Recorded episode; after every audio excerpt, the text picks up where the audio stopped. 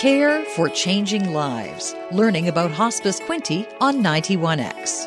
I'm Paul Martin from Hospice Quinte. There are many ways that a family or an individual can be faced with an end of life diagnosis. We commonly think of cancer, heart disease, and other conditions or diseases that show obvious physical symptoms and can progress quite rapidly in some cases. People with Alzheimer's or another form of dementia don't immediately fit that same mold, and that can make it harder to acknowledge and then meet their needs. So, how do you do that? When it comes to people with Alzheimer's, how do you provide appropriate palliative care? The first and perhaps the most important thing is to acknowledge that Alzheimer's is a terminal disease. It's not only life limiting, it is eventually life ending.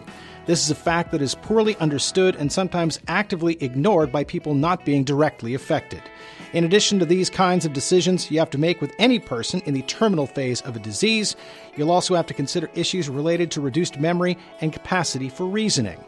Length of time involved can also be much longer, so instead of days, weeks, or months, you may be looking at several years. That can cause additional stress as the caregiver has to deal with an increasingly difficult series of challenges without any clear end in sight to their anxiety and their loved ones' suffering. Advanced planning can play a major role in making things easier as the end of life time approaches. If the diagnosis is received early enough, it can be very helpful to involve the person with dementia in as many of the arrangements as possible. Then, no guesswork is involved. Once the person's condition progresses, you can easily reach a time when they are no longer legally able to complete any documents or change a will or power of attorney. While the person with Alzheimer's may not be able to fully envision what things will be like at the end, they may be able to fully and clearly express what they do and don't want, and what they consider unacceptable in terms of care, capacity, and mobility. These can be important guideposts when you have to make some of these decisions at a later date. Meaningful communication becomes more difficult with time for people with dementia, and that can create other issues. If the person is confused or doesn't recognize you, then how do you provide physical, spiritual, or emotional comfort to them? It's important to realize that each person with Alzheimer's or another form of dementia is unique, and there is no established pattern to how they will react. A colleague of mine once said if you've met one person with Alzheimer's, you've met one person with Alzheimer's. It's important to acknowledge and respect their individuality and take the time to listen to what they consider unacceptable or inappropriate. It may change from day to day, but they'll let you know what they don't like, and that is a good place to start. As conditions progress, memory loss can make meaningful exchanges more and more difficult.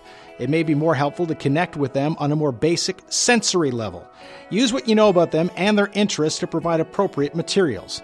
If they've always loved music, then perhaps playing or sharing a musical interest or listening to music together can be rewarding.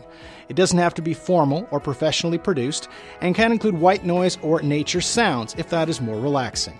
Some people like being touched or massaged, though that should always be preceded by asking them if they would be okay with that first, even if you've done it before. Go slowly and listen to what they're saying and how they are saying it. Most of all, you should make sure to take some time for yourself and practice self care, especially as the months and years take their toll on you. As the primary caregiver, you are often the one making the difficult decisions on eating, mobility, medical care, and many other things.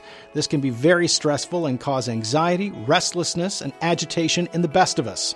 Time you spend on yourself is an investment in good health and clear thinking, and that can be one of the best ways to ensure that the person with dementia receives the best possible care at all times.